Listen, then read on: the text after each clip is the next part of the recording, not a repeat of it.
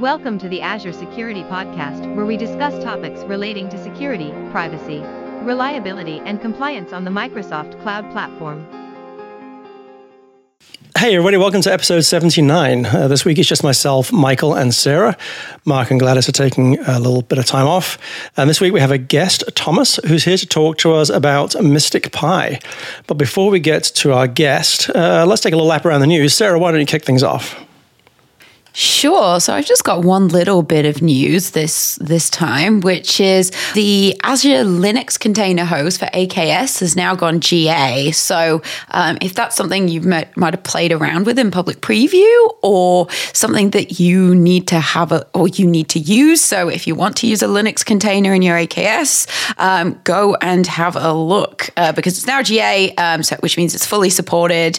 Um, and yeah, uh, we've had quite a few customers who've been running it for a while now uh, in the public preview. Uh, plenty of people saying good things about it. So uh, we'll put a link in the show notes. So if that's something you might be interested in, go and have a look.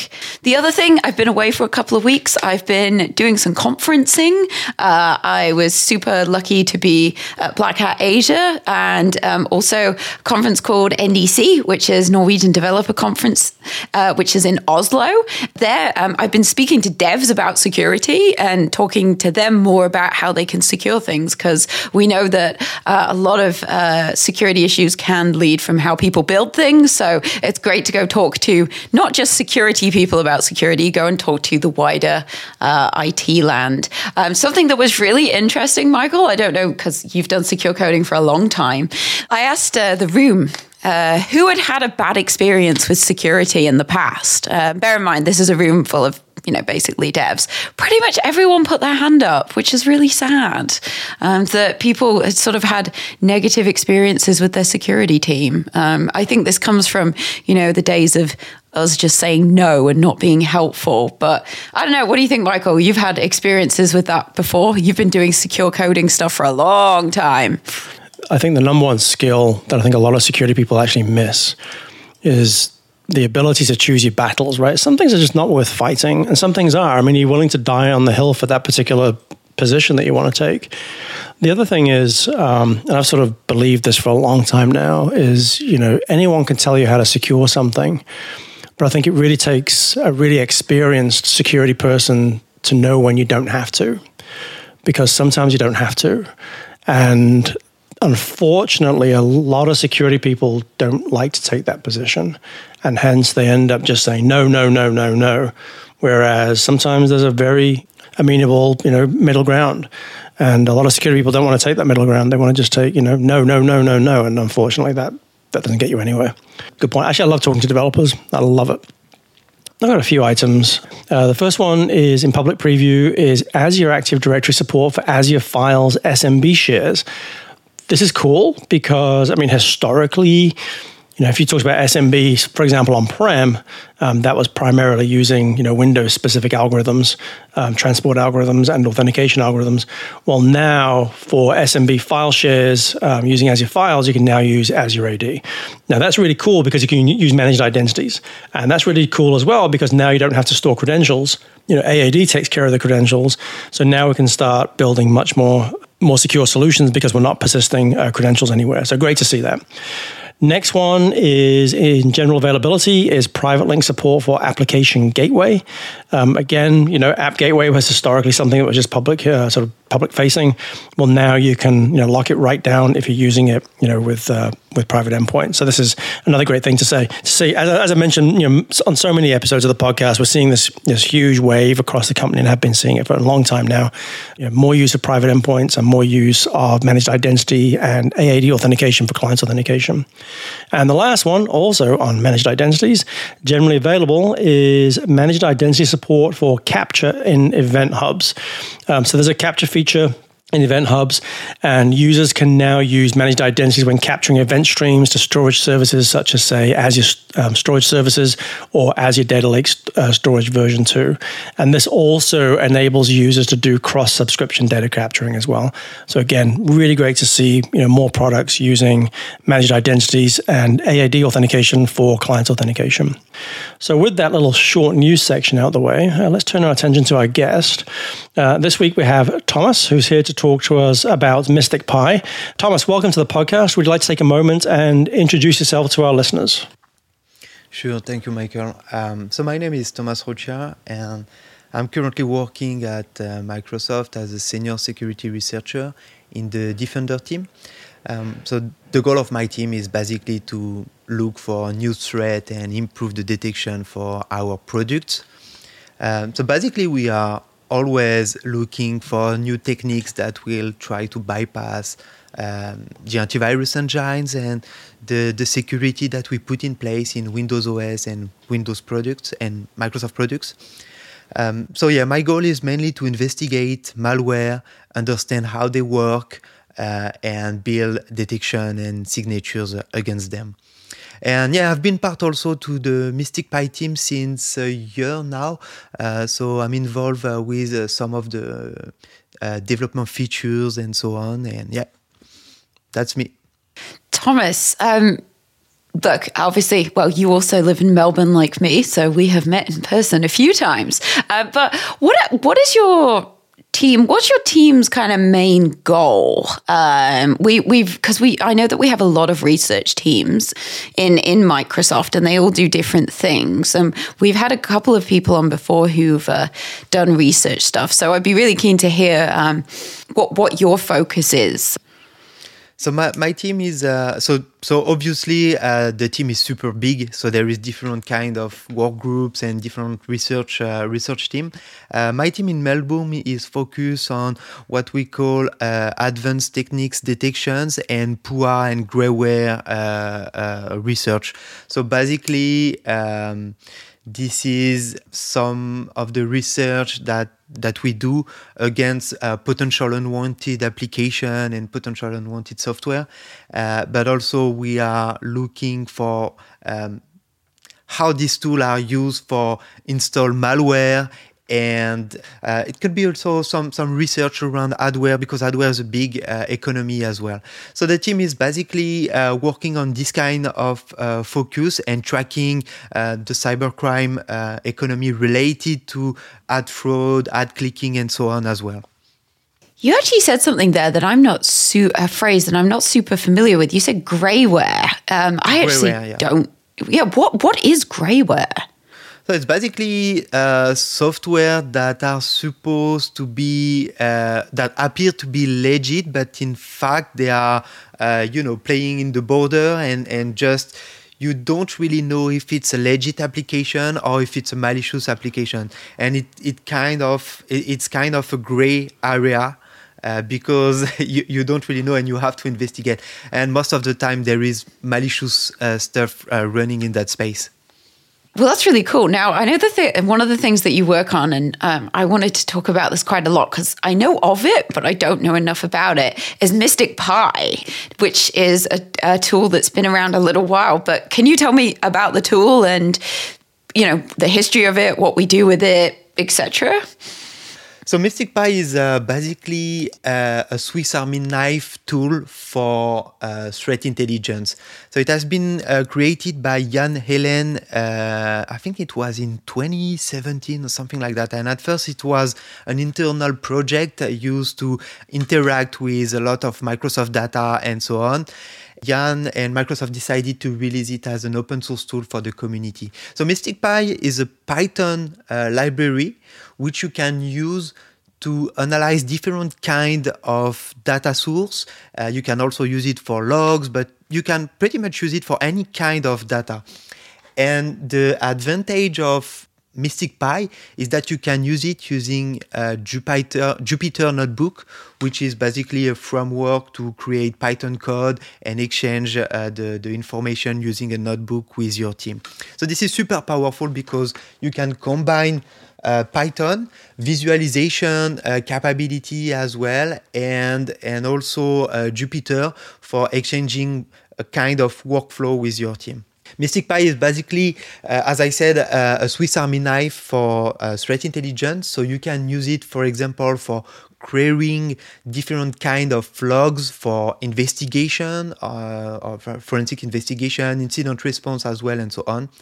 You can also use it for enrich the data that you collect with multiple threat intelligence providers. So, for example, there is modules to connect your data with VirusTotal or any kind of other um, threat intelligence provider, for example. And uh, you can also plug uh, MSTICPy to Azure resource if you have some kind of uh, information that you would like to uh, investigate and analyze as well.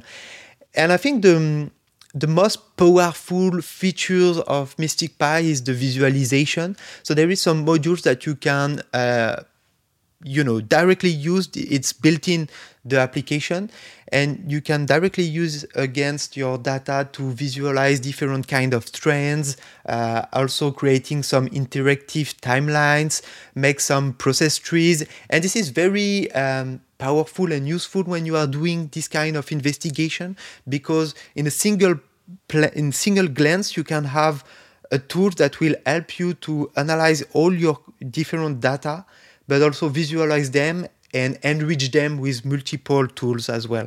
So this is really really for me it's a it's um, one of the best tools today for doing threat intelligence research because this is super versatile and also very easy to use i'm going to ask as someone who is not an amazing coder how much python do you need to know well the thing is with python is pretty easy to use. You know, it's uh, it's uh, uh, it's probably the, the language the most used in the, the cybersecurity industry, and uh, the reason is because it's not so difficult to learn it and, and to use it. So. I would say if you have some basic knowledge of Python and if you know the basic, like you know, such as the the structures of the code and and how to create uh, uh, some loops, some functions, and so on, I think it's fairly easy to, to use it. The documentation also help a lot, uh, understanding the features of MSTICPy's and how to use it directly. And, and also there is a lot of examples on the GitHub repository. So there is some notebook as well that you can directly reuse and adapt with your own data. So you don't even know, you don't even need to know really how to code in Python. You can just reuse the code that we already built and just adapt it with your own data. So, so you mentioned you can query various types of data, including your own data. What can I mean? Can you give examples of data? I mean, so for example, I work in you know the Azure SQL database team, or Azure database team, I should say. So we do you know Cosmos DB, uh, Azure SQL database, MySQL, PostgreSQL, and so on. I mean, are those examples of logs that you could use, and you know W3C logs from from a web server. I mean, what sort of typical logs you're sort of looking at? Well, it really depends actually. So you can connect it, for example, to um, an Azure cluster and make some requests to uh, KQL, for example. So uh, with that, you can actually put a, any kind of data into KQL and then request the information using MSTICPy. So it's really it, it's really versatile. So I, I, have actually a good example. Last year, um, the I'm not sure if you heard about the Conti leaks. Uh, Conti was a, a famous uh, ransomware group. Uh, and some of the internal leak chat, uh, some of the internal chat have leaked uh, last year, and I did some experimentation using MSTICPy and analyzing this kind of data. So it was basically JSON file with all the information related to the discussion of the members of the group. And what I did actually, I just used MSTICPy to load all this information and started to analyze them. So I use MSTICPy to extract indicator of compromises, uh, uh, such as, for example, IP address, URL, uh, Bitcoin address as well. I also use MSTICPy to enrich that information using the threat intelligence provider, but also navigate through the data and uh, extract the information that I wanted. And the thing is with MSTICPy, you can use Jupyter Notebook, so you can also build your own dashboard. So with Jupyter, you can create, for example, like button and so on. Uh, so it's part of Python and, and Jupyter, and you can basically create a notebook that will be interactive to your data. I actually wrote a blog post on uh, on the Microsoft blog last year, and there is a Jupyter notebook as well available. So you can just reuse it, load the, the data, and for example, I build a, a kind of a map with the connection between the different members where you can visualize the number of discussion between two members and so on. So pretty much you can you can really load any kind of data through MSTICPy. And there is some built-in modules that helps you to connect directly to, to some specific interface such as KQL or uh, Azure Data Explorer and so on. But you can also use your own data from an Excel file, a JSON file, or any kind of other um, format of files. What about for things like on-prem, like with Windows? Could you read Windows event logs, or do they need to be extracted in a certain form first? Mm, you will need to extract them. Okay. Uh, but uh, if you if you have them in uh, some places, um, you can totally do that as well. So, Thomas, I know that, uh, well, I uh, am very familiar with Microsoft Sentinel, and there are some other products that use workbooks. Now, workbooks do do visualizations, but that's just based on the queries in the logs that, that are within the product. But some people might be asking, what's the difference between uh, a workbook and MSTICPy? Um, sort of why would you use one over the other? I don't know if you've got any thoughts on that? Yeah, I think um, I think MSTICPy is a bit more versatile to use, uh, especially because you can use it uh, with Python, so you can code your own modules, add your uh, own uh, information and, and your own feature, something that uh, you cannot really do with a workbook. Uh, and also with uh, MSTICPy as well, uh, it's you, you, have some built-in features that can help you enrich the data and some specific features that are really specific to investigation, such as, for example, we have full modules used for pivoting, such as getting um, one information and pivoting through that information to uncover more and so on. So MSTICPy is just a bit more versatile and and it's not only dedicated to Sentinel but to multiple kind of data and information. Makes sense. Now, we talked a bit a lot about MSTICPy, but I also know that you are a very busy bee and do lots of other security research projects. Now, the one that I wanted you to tell us about a little bit about was your Unprotect project, because uh, I'm not sure if people will be familiar with that. So, uh, can you tell us about it and what it is and what you do? Yeah, sure. So the, the Unprotect project is basically an open database that aims to document every malware evasion techniques. So it's a, a, very, very daunting task because there is a lot of different mechanisms and so on. But basically, we tend to, we try to document uh, that information. And in the database, you can get information about, uh, for example, uh, so, so we are classifying the evasion techniques by different categories, such as, for example, anti-debugging, anti-disassembling. Uh, it could be also uh, network evasion, sandbox evasion, and so on. And the goal is to provide a full, detailed classification about this technique. So if you go to the if you go to the portal and you search for a specific evasion technique, you will get information about uh, this specific technique, such as the descriptions, and also we provide the code snippet that can be reused for detection purpose or even red teaming. And we also offer um, Yara rules, Sigma rules, and Capa rules when it's available. And the goal is really to help a malware analyst or an investigator or a security professional to understand more about a specific evasion technique. So the, the project is uh, uh, community centric, meaning everyone in the community can um, participate and contribute to the project. And we actually have at the moment 24 uh, contributors from the, the community.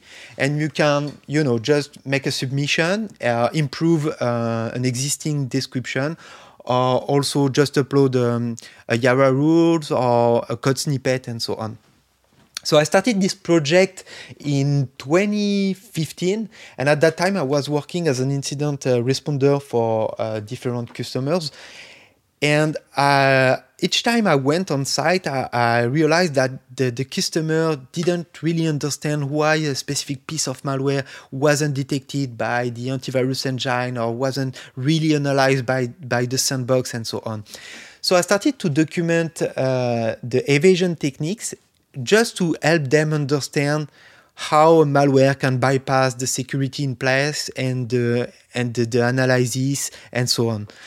And so at first the project was just an Excel uh, uh, sheet, and then it became a wiki, an open wiki, and today it's a, it's a much more bigger platform where we have we have all the, the techniques and all the information. Um, one of my friends, uh, Jean-Pierre Lesueur, is also um, uh, the one of the core contributor of the project. So we are actually uh, two people maintaining this project at the moment. Uh, but since it's uh, community centric, there is also multiple people that are contributing to the project from time to time. But basically, this is the place to go if you want to learn more about malware evasion techniques and understand how to analyze it and improve your detection in place. So, word on the street is that you've got a book out on the on this kind of topic. Do you want to talk a little bit about that? Yeah, sure. I, I just released a, a new book. Um, it's, I'm super proud of it. It was a lot of work, actually. Uh, so, so, the name of the book is Visual Threat Intelligence, an illustrated guide for threat researchers and I really wanted to offer something different. So it's not your typical computer science book. It's more like um, a visual guide uh, with illustration, graphic, and so on. So I wanted to provide something which is very digest to understand, easy to read, uh, but also can serve as a reference in your daily job or for, for a starting learning point, for example. So it's a book about uh, threat intelligence. And in this book, I talk about uh, the fundamentals of threat intelligence, uh, such as, uh, for example, the, the threat intelligence lifecycle, the traffic light uh, protocol, the different types of uh, intelligence, open source intelligence as well.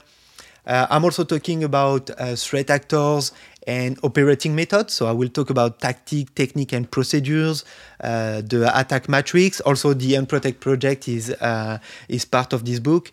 Um, then I, am also talking about how to track an adversary, a threat actor, using indicator of compromise, uh, using pivoting techniques, and so on.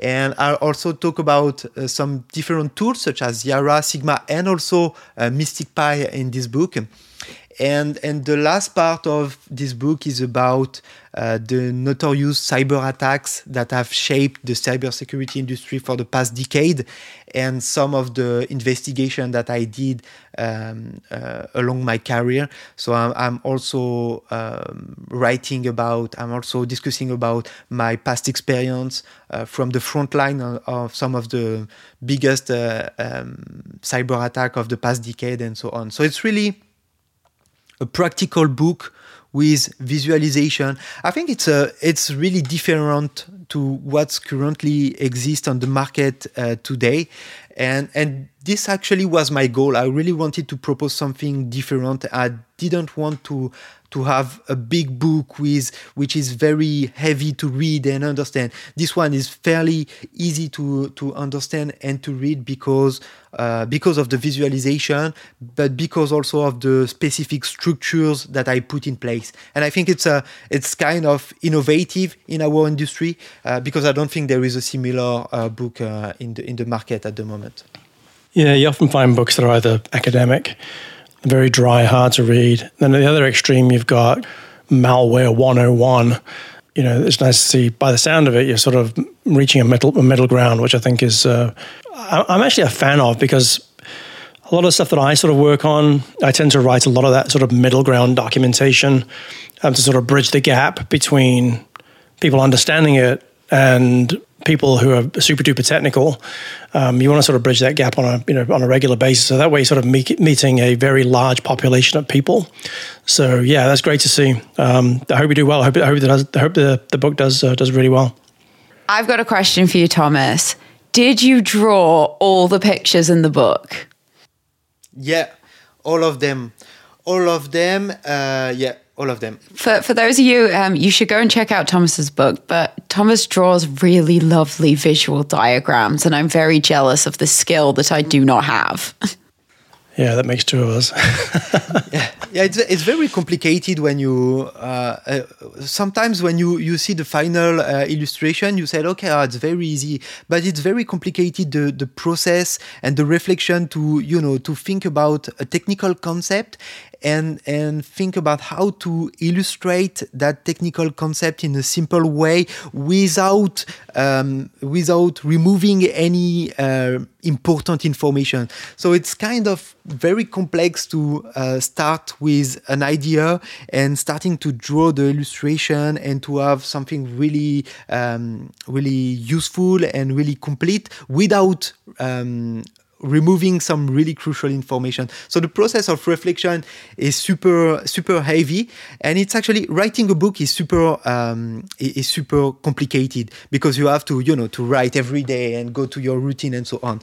Uh, but adding illustration on top of that is another uh, challenge as well uh, because every illustration takes days to create and to put in place. And during the process of writing the book, I always um, recreating some part of the illustration because my mind evolved uh, during the, the, the, process of writing. And at some point i get new ideas and so on. So I, I, had to redo some part of some of the illustration and so on. So it was a, a constant work. And at some point you have to say okay now it's now it's okay i need to stop and i need to release the book at, at that time well, Thomas, I know that when I need drawings doing, I know who I'm going to come to because clearly you're not busy. You're, it's you're not busy enough already. So, but yeah, that's probably it. Um, I actually might hit you up for drawings. I'm not lying. That's a true thing, but not yet. All right, this has been good. So, one thing we ask all our guests is if you had just one final thought to leave our listeners with. Uh, as a final thought, like uh, like if someone wants to start in uh, threat intelligence, I think the best way is probably today there is a lot of information uh, on the internet. So I think the best way is probably to be aware of what's going on in the world in the cybersecurity world as well, but also in geopolitics because threat intelligence is very tied to uh, geopolitics as well and also just be informed go to security conferences meet people and so on. And i think that's the, the best starting point today uh, in this industry. Because if you meet the different people you will potentially have new opportunities and so on. So i think that's the best way to do so yeah. Just be aware of what's going on meet people and share your knowledge. Thomas thanks so, so much for joining us this week. I kind of stayed on the periphery of MSTICPy but it's good to see MSTICPy being explained by someone who is actually actively involved. I certainly learned a great deal from it. And to all our listeners out there, we hope you found this episode of use. Stay safe, and we'll see you next time. Thanks for listening to the Azure Security Podcast. You can find show notes and other resources at our website, azsecuritypodcast.net. If you have any questions, please find us on Twitter at AzureSecPod. Background music is from ccmixter.com and licensed under the Creative Commons license.